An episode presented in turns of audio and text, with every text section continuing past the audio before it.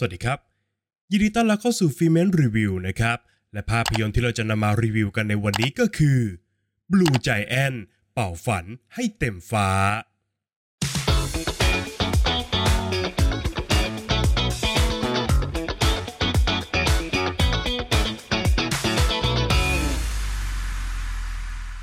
เรื่องราวของไดมิยาโมโตะเด็กหนุ่มวัย 18 ปี ที่หลงไหลในการเป่าแซกโซโฟน และมีความฝันในการเป็นนักดนตรีแจ๊สที่ยิ่งใหญ่ที่สุดของโลก เขาได้รวมตั้งวงกับนักเปียโนอย่างยูกิโนริซาวาเบะและก็ชุนจิ ทามาดะ มือกลองที่เพิ่งจะค้นพบตัวเองได้ไม่นานนักนะครับ ทั้ง 3 คนเนี่ยร่วมมือกันอย่างเต็มที่ เพื่อจะขึ้นแสดงในเวทีแจ๊สที่ยิ่งใหญ่ที่สุดของกรุงโตเกียว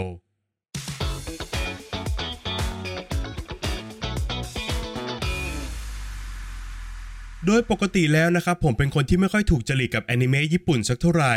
นอกจากนี้ผมยังไม่มีความรู้ด้านทฤษฎีดนตรีเลยครับ แต่ถึงกันนั้นแล้ว ผมเองก็เป็นคนที่ชื่นชอบในการฟังดนตรีแจ๊สแบบเล่นสดมากๆครับ โดยเฉพาะเวลาที่เหล่านักดนตรีเนี่ยถูกเปิดพื้นที่สำหรับการอิมพรไวส์หรือว่าการด้นสดโดยไม่อ้างอิงกับโน้ตเพลงที่ถูกแต่งเอาไว้ครับ เพราะมันเป็นช่วงเวลาที่พวกเขาเนี่ยได้ระเบิดทั้งความสามารถและก็ตัวตนของตัวเอง ผ่านเสียงดนตรีได้นั่นเองครับ การมาถึงของภาพยนตร์เรื่อง Blue Giant โดยการนำเข้าของ GDH จึงได้รับความสนใจจากผมเป็นพิเศษครับ ไม่ใช่เพียงเพราะว่ามันบอกเล่าเรื่องราวของดนตรีแจ๊ส แต่มันยังเป็นเรื่องราวของคนล่าฝัน มิตรภาพ และการเติบโตอีกด้วยครับ เนื้อหาสำคัญของ Blue Giant นั้น ไม่ใช่เนื้อหาที่สดใหม่แต่อย่างใดนะครับ เพราะมันคือเรื่องราวของตัวละครที่มุ่งมั่นปรารถนาเพียงสิ่งเดียว นั่นคือการเป็นนักดนตรีแจ๊สเบอร์หนึ่งของโลก และภาพยนตร์ก็ป่าประกาศอย่างชัดเจนตั้งแต่ฉากแรกของเรื่องเลยนะครับ แต่สิ่งที่ทำให้เนื้อหาดังกล่าวนั้นดึงดูดผู้ชมได้ก็คือ เคมีระหว่างตัวละครอันยอดเยี่ยมครับ แม้ว่าทั้ง 3 ตัวละครนั้นจะมีเป้าหมายเหมือนกัน แต่พวกเขากลับเต็มไปด้วยมุมมองที่แตกต่างและก็น่าสนใจครับ ไม่ว่าจะเป็นจุดเริ่มต้นในการเล่นดนตรีของพวกเขา การตั้งคำถามถึงพรสวรรค์และก็พรแสวง สไตล์การเล่นดนตรีที่เน้นการฝึกเทคนิคขั้นสูง กับการปล่อยให้อารมณ์ของเสียงดนตรีนั้นทำงานเป็นหลักนะครับ ภาพของความฝันรวมไปถึงวิธีการที่จะไปถึงความสำเร็จอันแตกต่างกันครับ และที่สำคัญก็คือ มุมมองที่ทุกตัวละครนั้นมีต่อดนตรีแจ๊สนั่นเองครับ แต่ด้วยความหมกมุ่นลุ่มหลงในความฝันร่วมกันของพวกเขาทำให้ทุกคนนั้น ต่างก็พัฒนาและก็ผลักดันซึ่งกันและกันจนถึงขีดสุด โดยวิธีการที่มันแตกต่างกันออกไปครับ มิตรภาพระหว่างทั้ง 3 ตัวละคร จึงกลายมาเป็นอีกหนึ่งส่วนสำคัญของเรื่อง และก็ทำให้ผู้ชม รู้สึกเป็นหนึ่งเดียวกับตัวละครได้อย่างกลมกล่อมครับ โดยเฉพาะเมื่อตัวละครทุกคนนั้น ได้แสดงให้เห็นอย่างชัดเจนว่า ความมุมานะของพวกเขานั้น มีมากเกินกว่าที่ผู้ชมเนี่ยจะประเมินค่าได้ครับ ขณะเดียวกัน ตัวหนังก็ทยอยหยอดอุปสรรคเพื่อจะทดสอบความแข็งแกร่งของตัวละคร และก็สั่นคลอนมิตรภาพของพวกเขาอยู่เป็นระยะนะครับ ซึ่งบางอุปสรรคก็ต้องยอมรับนะครับว่า มันหนักหน่วงรุนแรง และก็กระแทกความรู้สึกของผู้ชมจนไม่ทันตั้งตัวเลยครับ โดยเมื่อผู้ชมนั้นตกหลุมรักตัวละครอย่างถอนตัวไม่ขึ้นแล้ว มันจึงไม่แปลนะครับที่ผู้ชมเนี่ยจะเสียน้ำตาร่วมกับพวกเขาครับเบรกอารมณ์ด้วยการเล่าเรื่องแบบสารคดีจำลอง ซึ่งนำเอาบทสัมภาษณ์ของตัวละครแวดล้อมที่ผู้ชมเนี่ยทั้งรู้จักและก็ไม่รู้จัก มานั่งเล่าถึงความสำเร็จ และการฝ่าฟันทุกขวากหนามของตัวละครหลักทั้ง 3 คน มันก็ยิ่งทำให้ทุกอนูของความพยายามนั้น ดูมีความหมายมากยิ่งขึ้นครับ ปฏิเสธไม่ได้เลยนะครับว่าอีกหนึ่งส่วนที่สำคัญมากๆของภาพยนตร์เรื่อง Blue Giant ก็คือ งานดนตรีประกอบของภาพยนตร์นั่นเองครับ ทุกบทเพลงที่ถูกขับขานผ่านตัวละครนั้น ค่อยๆ หล่อหลอมแล้วก็ถูกพัฒนาขึ้น พร้อมกับความสัมพันธ์ของพวกเขาครับจากวงดนตรีที่ไร้จุดเด่น และก็เน้นแสดงฝีมือส่วนตัว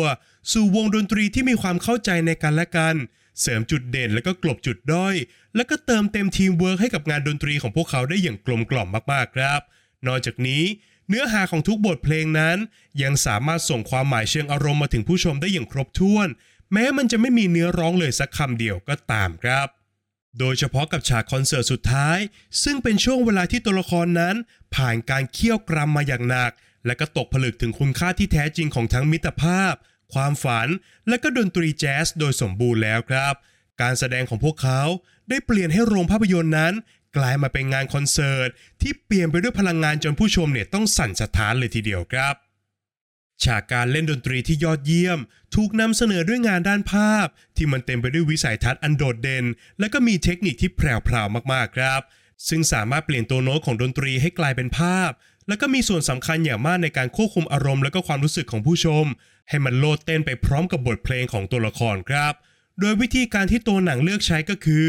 การนำภาพที่ไม่สามารถอธิบายได้ในเชิงของความหมาย แต่สามารถสื่อสารทางอารมณ์และก็ความรู้สึกได้ มาสอดแทรกอยู่ในทุกฉากของการเล่นดนตรีครับยกตัวอย่างให้ชัดเจนที่สุดก็คือภาพยนตร์เรื่อง Oppenheimer ซึ่งเลือกจะใช้ภาพประกายไฟ รวมไปถึงการเคลื่อนที่ของอะตอม มาถ่ายทอดความรู้สึกนึกคิดของตัวละคร ภาพยนตร์เรื่อง Blue Giant เนี่ยก็ถ่ายทอดด้วยวิธีการแบบนั้นเหมือนกันครับ ทุกอย่างนั้นถูกผสมผสานเข้ากับมุมกล้องอันฉวัดเฉวียน ด้วยการเคลื่อนกล้องเข้าไปยังมโนสำนึกของตัวละคร ซึ่งมาเป็นการถ่ายทอดในสิ่งที่ภาพยนตร์ live action ไม่สามารถทำได้เลยครับ นอกจากนี้มันยังมีการผสมผสานเทคนิคพิเศษ โดยการเปลี่ยนให้ตัวละครหลักนั้นกลายเป็นภาพ 3 มิติ ที่มี frame rate สูงขึ้นกว่าปกติด้วยนะครับ ทำให้พวกเขานั้นโดดเด่นขึ้นมาจากฉากหลัง ซึ่งมันก็เป็นภาพวาดแบบ 2 มิติ ทั้งนี้ก็เพื่อจะนำเสนอความลื่นไหล และความเชี่ยวชาญบนเวทีของตัวละครนั่นเองครับ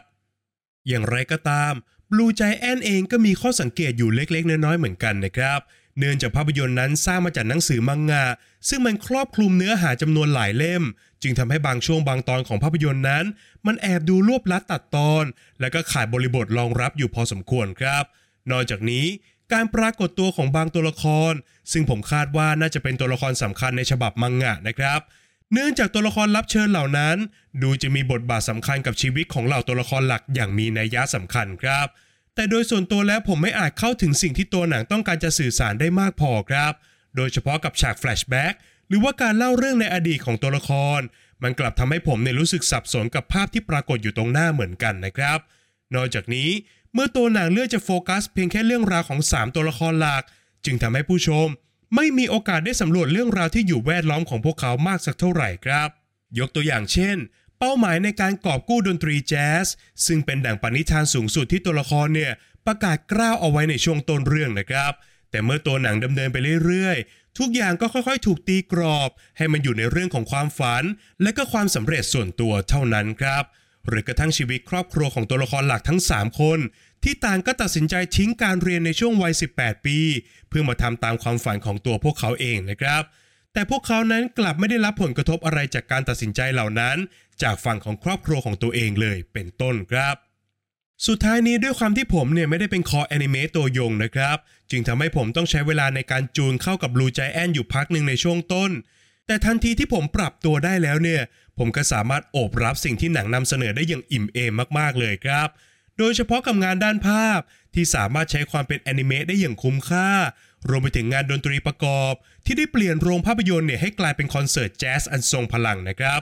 ทั้งเสียงแซกโซโฟนที่บาดลึกถึงขั้วอารมณ์ เสียงเปียโนที่ทั้งอ่อนหวานและก็แข็งกร้าวในเวลาเดียวกัน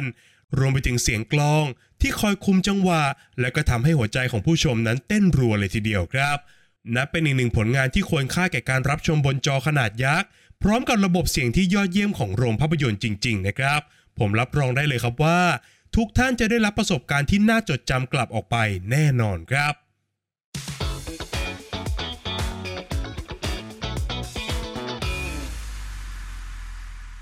ประเด็นตกผลึกในวันนี้มีการเปิดเผยเนื้อหาบางส่วนของภาพยนตร์นะครับ หากใครยังไม่ได้รับชม สามารถข้ามไปก่อนได้ครับ และประเด็นตกผลึกจากภาพยนตร์เรื่อง Blue Giant ที่ผมจะชวนผู้ฟังทุกท่านมาคุยกันในวันนี้ก็คือ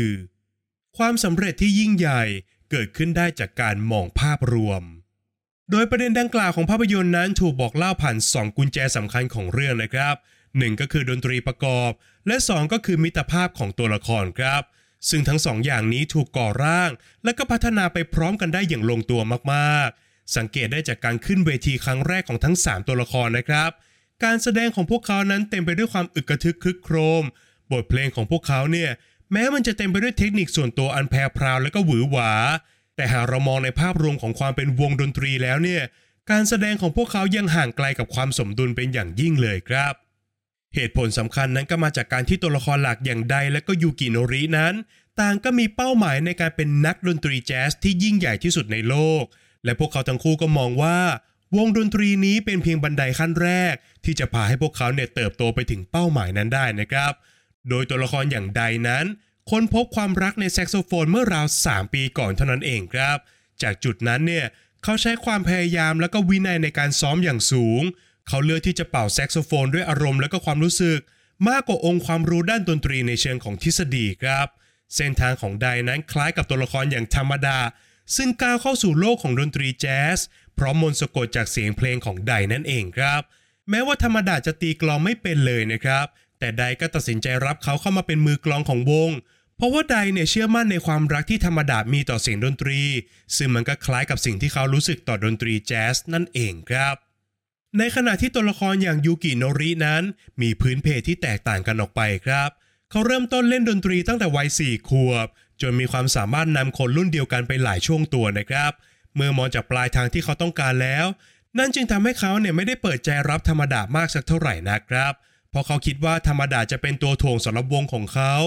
โดยหนึ่งในโมเมนต์ที่สำคัญที่สุดของยูกิโนริก็คือ การที่เขาถูกเขย่าความเชื่อมั่นของตัวเอง จากคำวิจารณ์ที่รุนแรงครับว่า การแสดงของเขานั้นเปลี่ยนไปด้วยเทคนิคก็จริง แต่เสียงเพลงที่ออกมาจากปลายนิ้วของเขานั้น มันกลับเป็นดนตรีที่ไร้อารมณ์อย่างสิ้นเชิงครับ ทั้งที่รู้สึกผิดจนอยากจะลาออกจากวง แต่ทั้งใดและก็ธรรมดานั้น ต่างก็โอบรับความผิดพลาดของเขาเอาไว้ และก็พร้อมที่จะรอให้เขาเนี่ยฟื้นคืนสภาพจิตใจ จนกลับมาพัฒนาตัวเองได้อีกครั้งพอทั้งคู่เนี่ยต่างก็เชื่อในมิตรภาพ และความสุขที่เกิดขึ้นจากการเล่นดนตรีร่วมกัน มากกว่าการไปถึงปลายทางแห่งความฝันเพียงคนเดียวครับ หลังจากมิตรภาพของทุกตัวละครนั้นสุกงอมได้ที่ บทเพลงที่ถูกขับขานจากพวกเขา มันก็ได้เปลี่ยนไปอย่างสิ้นเชิงครับ เพราะพวกเขาได้ตกผลึกแล้วครับว่า วงดนตรีนั้นไม่สามารถสมบูรณ์แบบได้ หากทุกคนนั้นโดดเด่นเท่ากันหมดในทุกช่วงเวลานะครับ และนักดนตรีที่เก่งกาจที่สุด ก็คือคนที่รู้ว่าตัวเองเนี่ยควรจะถอยหลังตอนไหน เพื่อจะผลักดันให้ภาพรวมของวงนั้น ออกมากลมกล่อมมากที่สุดครับการแสดงคอนเสิร์ตครั้งสุดท้ายของพวกเขาจึงออกมาอย่างยอดเยี่ยม ไม่ใช่เพราะพวกเขาเนี่ยพยายามจะเป็นที่หนึ่งแต่เป็นเพราะว่าทุกคนเนี่ย ต่างเลือกที่จะสนับสนุนกันและกัน โดยการมอบพื้นที่ให้กับแต่ละคน ได้แสดงตัวตนและก็ความสามารถในช่วงเวลาที่เหมาะสม โดยที่เพื่อนร่วมวงทุกคนนั้น ต่างก็ร่วมแสดงความยินดีกับความสำเร็จในครั้งนี้อย่างจริงใจครับ เพราะความสำเร็จที่เกิดขึ้นนั้น มาจากมิตรภาพของทุกคนนั่นเอง ฝากไว้ให้คิดกันนะครับ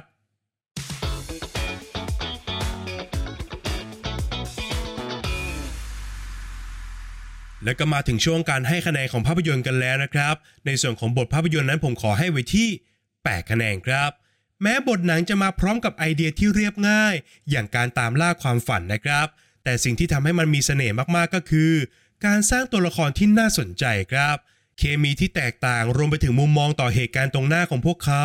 ได้สำรวจนิยามของความสำเร็จที่แตกต่างกัน และเมื่อถึงจุดหนึ่งเนี่ยพวกเขาก็ได้เติบโตขึ้นอย่างงดงามมากๆครับ ในส่วนของงานสร้างนะครับผมขอให้ไว้ที่ 9 คะแนนเลยครับ ผมว่า Blue Giant เนี่ยเป็นหนึ่งในแอนิเมะที่ใช้ศักยภาพของความเป็นแอนิเมะได้อย่างสุดขอบมากๆครับ โดยเฉพาะกับทุกฉากคอนเสิร์ตของเรื่อง ที่มันเต็มไปด้วยความหวือหวา ทั้งในแง่ของมุมกล้อง รวมไปถึงการเลือกใช้ภาพแบบ surreal เพื่อจะสื่อสารความรู้สึกจากตัวโน้ตของตัวละครครับ พร้อมกับดนตรีประกอบที่ยอดเยี่ยมในทุกมิติ จนมันสามารถดึงดูดผู้ชม ให้เข้าสู่ทุกๆคอนเสิร์ตจนถอนตัวไม่ขึ้นเลยครับ ในส่วนของนักแสดงนะครับผมขอให้ไว้ที่ 7 คะแนนครับ นักพากทุกคนทำหน้าที่ของตัวเองได้ดี และก็สามารถเติมเต็ม character ของพวกเขาได้อย่างน่าชื่นชมนะครับ แต่ถึงกระนั้นก็ต้องยอมรับครับว่า ก็ยังไม่ได้มีเสียงของนักพากคนใดเนี่ยที่โดดเด่นหรือว่าน่าจดจำเป็นพิเศษ เพราะว่าเนื่องจากตัวหนังเนี่ยมันเลือกจะขายเสียงดนตรีเป็นหลักนั่นเองครับ ข้อคิดที่ได้นะครับผมขอให้ไว้ที่ 7 คะแนนครับ โดยเนื้อหาของหนังที่มันเดินเป็นเส้นตรง แล้วก็มีเนื้อหาที่ต้องการบอกเล่าอย่างชัดเจนนะครับ ซึ่งก็ว่าด้วยการล่าความฝันแบบสุดตัว และการหล่อเลี้ยงมิตรภาพที่ดีเอาไว้กับตัวเองครับ ซึ่งมันก็ไม่ใช่ไม่ดีนะครับ มันเป็นประเด็นที่ผมชอบมากๆเหมือนกัน แต่ด้วยกรอบเวลาที่มันจำกัดทำให้หนังเนี่ยไม่ได้ลงไปสำรวจบริบทแวดล้อม ของประเด็นที่ตัวเองต้องการจะนำเสนอมากมายนะครับ โดยเฉพาะกับผลกระทบเรื่องครอบครัวของตัวละครหลักทั้ง 3 คนในเรื่อง ผมจึงขอตัดคะแนนในส่วนนี้ออกไปสักหน่อยหนึ่งครับ ส่วนสุดท้ายก็คือส่วนของความสนุกนะครับ ผมขอให้ไว้ที่ 9 คะแนนเลยครับ ถ้าใครติดตามฟรีเมนต์มาสักระยะหนึ่งเนี่ย ก็น่าจะพอสังเกตได้นะครับว่า ผมไม่ค่อยได้รีวิวแอนิเมะจากญี่ปุ่นสักเท่าไหร่ครับ เพราะว่าด้วยสไตล์การนำเสนอของมันเนี่ยไม่ค่อยถูกจริตกับผมสักเท่าไหร่ แต่สำหรับ Blue Giant มันเต็มไปด้วยองค์ประกอบที่ทำให้ผมหลงรักมันมาก ๆเลยครับ ทั้งเส้นเรื่องที่แข็งแรง งานด้านภาพที่สร้างสรรค์ ตัวละครที่ดี และที่สำคัญก็คือดนตรีแจ๊สครับทำให้ระหว่างการรับชมนั้น ผมรู้สึกมีความสุขมากๆ และก็ไม่อยากให้หนังเรื่องนี้เนี่ยจบลงเลยนะครับ จากคะแนนทั้ง 5 ส่วนนะครับหารเฉลี่ยกันออกมาแล้วทำให้ภาพยนตร์เรื่อง Blue Giant เป่าฝันให้เต็มฟ้า ได้คะแนนเฉลี่ยจากฟรีเมนต์ไปอยู่ที่ 8 คะแนนครับ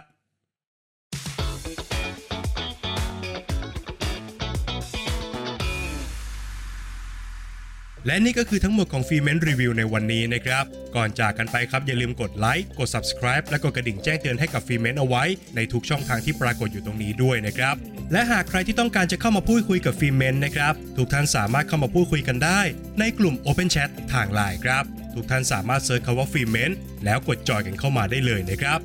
และหากใครต้องการจะสนับสนุน Filmment นะครับ ทุกท่านสามารถกดปุ่ม Super Thanks บน YouTube รวมถึงกดสมัครสมาชิกได้ด้วยเช่นกันครับ